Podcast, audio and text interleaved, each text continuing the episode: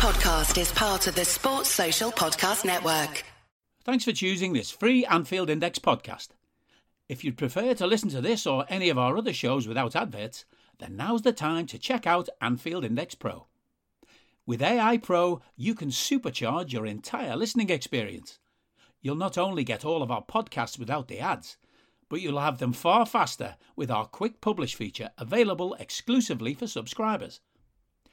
AI Pro also puts you in the heart of our sound studio with an option to listen to many of our shows live and interact with the podcasters in real time as the shows are recording. Upgrading couldn't be easier. AI Pro is available on all popular podcast platforms, and we have our own apps for Apple and Android. Just head on over to AnfieldIndexPro.com and get started today. Hello and welcome to the Daily Red, your lunchtime catch up on all things Liverpool FC. The day after Inter Milan nil, Liverpool 2 in the Champions League. Liverpool going to the San Siro and getting the big win to give them a good advantage ahead of the second leg at Anfield.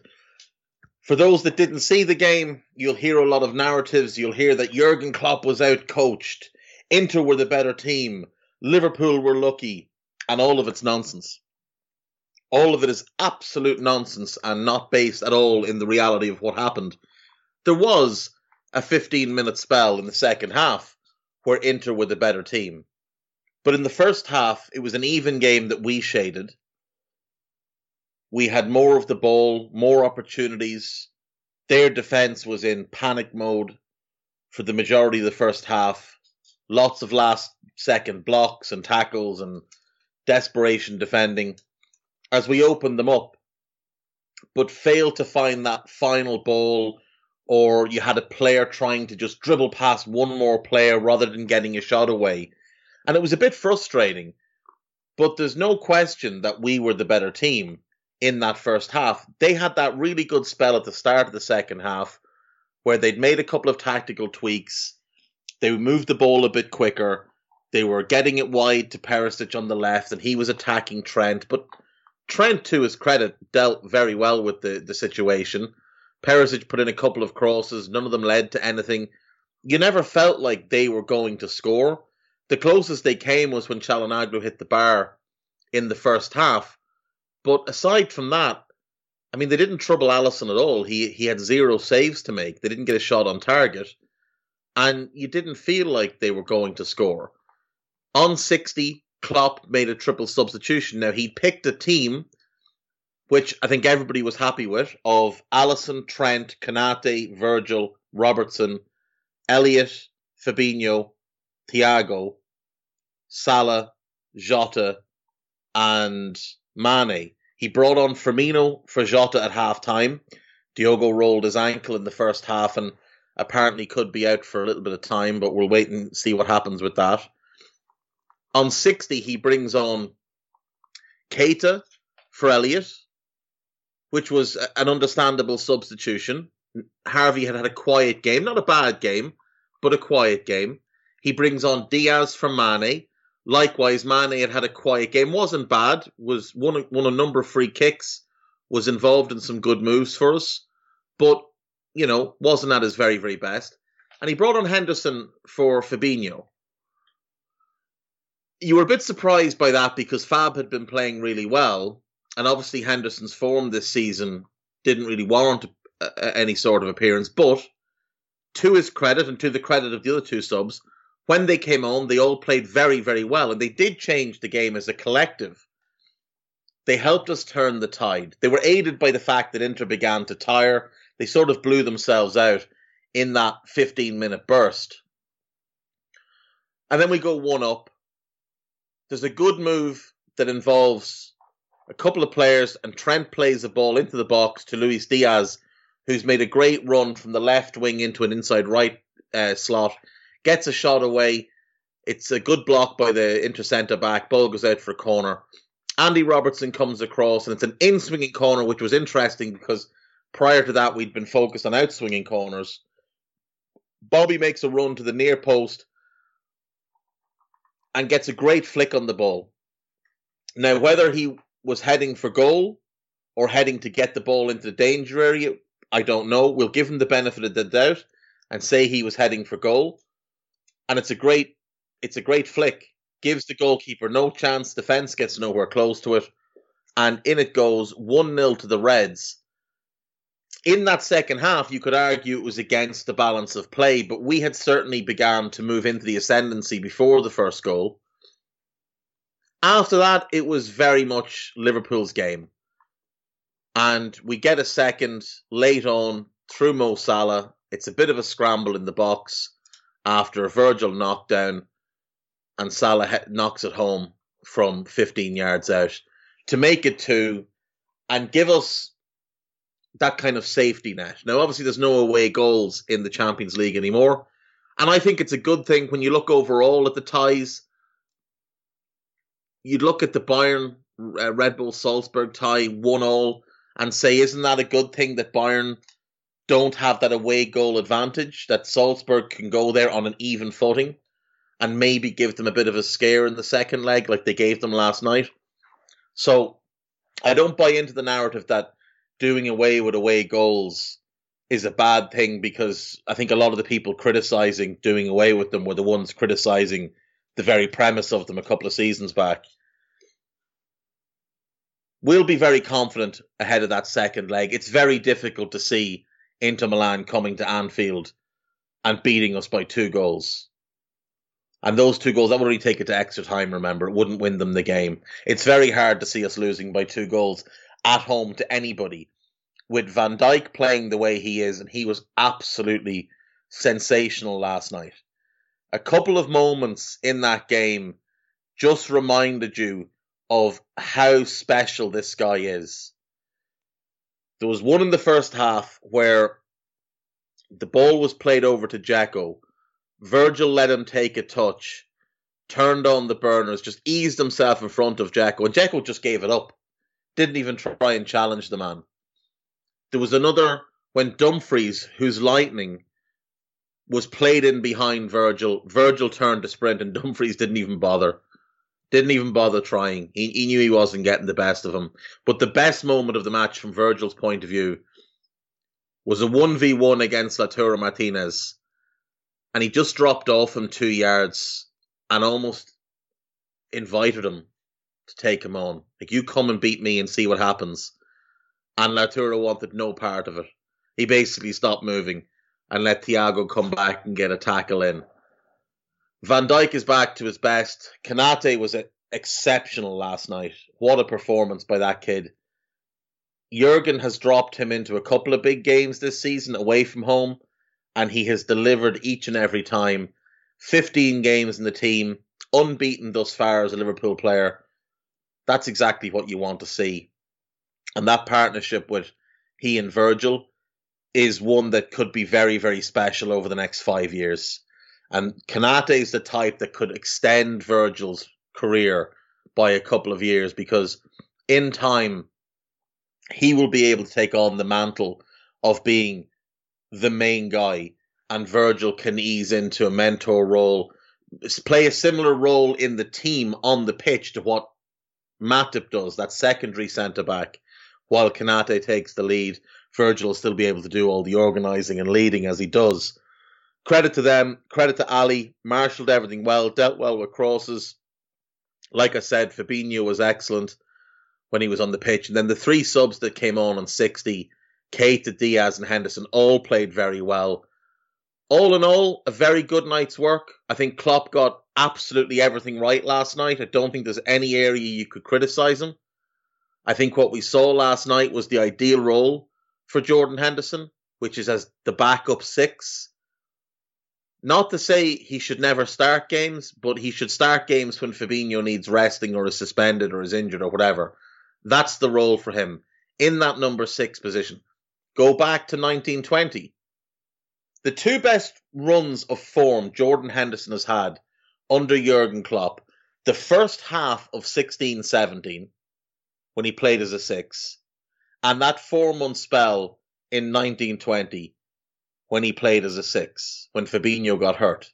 You'll remember that season, Henderson had a really poor start to the season. First three, four months, he was really poor as an eight. moved to the six when Fabinho got injured and took his performances to a new level. And this season, he's been really poor, but this role suits him a lot more. He can play against a number of teams, as long as they're not teams that run off the back of your midfielders, he'll be fine there. He provides an energy, an ability to retain the ball, and a calm head in certain games. So that's fine for a number of starts. You'd probably get him eight to ten in the league, a couple in the Champions League, all the cup games, and that's just for rotation. When it comes to obviously injuries and suspensions, there'll be more games there as well. And then you get him a ton of minutes off the bench. In games like last night, where you need an injection of energy, you can bring Henderson on. There'll be other games where you're two up on 70, 75 and you want to see the game out. And he can come on and play keep ball with Thiago and Naby or whoever's there. So there's plenty of minutes to be had for Henderson as that backup six. But Klopp was proven absolutely correct yesterday with what he did, leaving him on the bench and bringing him on. And he plays with a bit of a chip on his shoulder when he comes off the bench as well, which is good. Um, so all things considered, a very, very good night for Liverpool. Obviously, the main Liverpool sites all have plenty of post-match coverage. Um, the This is Anfield lead with Hendo's death stare and Van Dijk's prowess. Five things fans spotted. So the Henderson stare is Joel Matip slapping him on the back of the head and Henderson not knowing who it was. The good, the bad, and the incredible squad. Last word on Inter Milan nil, Liverpool two. Uh, I contributed to that myself and John O'Sullivan, also of Anfield Index fame, uh, along with Henry Jackson, who's also done some work for the site in the past. Um, Klopp subs swung the game as media admire hugely impressive centre backs. So yeah, loads of good post match stuff there on This Is Anfield if you want to check that out. On Liverpool.com, Liverpool have incredible five game advantage Jurgen Klopp will love as Man City gap can close. Jurgen Klopp and Liverpool may have an ideal advantage heading into a busy period of the season. It could potentially see them start to reel in Manchester City. That's by Ben Boxx, so check that one out. Um, Liverpool just got best in the world hint from Pep Guardiola as FSG have 20 million option. So Pep was talking about Liverpool yesterday, uh, saying that they're one of the big contenders. Uh, and this player here is Matheus Nunes that they're talking about as a potential option in midfield. Um, he wouldn't be he wouldn't be the one I would go for from Sporting. He's a good player, but uh, for me, he wouldn't be the one I would go for from Sporting. I think there's a couple of players there that are worth keeping keeping an eye on, but I think he's probably a little bit below our level. Liverpool still in for Mammoth Kylian Mbappe transfer as Real Madrid seduced by Jurgen Klopp. Obviously, the Mbappe thing is going to run and run until he signs somewhere and hopefully he just signs somewhere soon, be it with PSG, be it with Real Madrid, and all of this can be put to bed. Uh, Liverpool can compete, can complete perfect Jurgen Klopp transfer for free as FSG paying attention. Again, this is Corentin Tolisso. Again, as I said the other day, this one doesn't make any sense. He's a very good player, but he is one of the most injury prone players in Europe. And it really isn't worth spending any kind of money on him. You know, because he'll want big wages and he'll want a big signing fee. Liverpool's 63 million double transfer could complete Jurgen Klopp evolution as Brazilian keen on move. Liverpool are one of the teams being linked with a transfer move for Antony of Ajax. Meanwhile, Jurgen Klopp has looked at one of his Ajax teammates in the past. So Ryan Gravenberch and Antony are the two players being mentioned here. Gravenberch has been linked. Could be a very interesting addition in midfield. I think he's got one year left on his contract after this season, so it is possible that we would go for him. But what I would say is Mino Raiola is his agent, and we generally don't like dealing with Mino and his own particular brand of lunacy because um, he's a pain in the arse. Really, let's let's be honest. I'm sure if you're a player, Mino is the perfect agent to have, but he is a pain in the backside um, for clubs to deal with. And then on AnfieldIndex.com, there is plenty of new articles there. Molby on the spot, optimistic future, Gale Force wins, and Henderson's worrying form. Key stats as Liverpool's European Royals earn an important win at the San Siro. That one is from Richard Coles. And uh, a piece about under pressure. I think I mentioned that one yesterday. Podcast wise, uh, there's a new Molby on the spot. Obviously, you may have you may have seen the uh, kerfuffle over what Jan said. What Jan said was correct, and um, people should show a bit more respect to the man. There is the latest under pressure, the latest scouted. There'll be another scouted out today, and there will be a rival recon for the weekend as well. Obviously, there was a post match Raw after last night's game. Now, it is in two parts because we recorded it live on Discord, the recorder broke or something. So the first half is out, and the second half will be out with Guy stepping in for Trev. Myself and Carl, we re-recorded basically the the part that got lost. So that's there. That's Molly saying hello. Um, Molly is in with me today for reasons known only to her. Normally she ignores me most of the day, but she wants to be in shouting at me and uh, causing trouble for the day. Right, that is me for today, folks. I will see you all tomorrow. Bye bye. We hope you enjoyed listening to this Anfield Index show. Please be sure to subscribe to our channel so future podcasts find their way to your device automatically. There's nothing quite like fan engagement, and we'd love to know what you think of anything discussed on this show. The best way to get in touch is over on our free Discord community where both podcasters and listeners debate the hottest LFC topics 24 7. Sign up free now at AnfieldIndex.com forward slash Discord. You won't regret it. You can also follow us on Twitter at Anfield Index and find us on Facebook by searching for Anfield Index. Oh, and before you go, we'd love it if you could leave us a five star review on your favourite podcast app. It only takes a couple of seconds and it means the world to the people who create these free shows. Sports Social Podcast Network.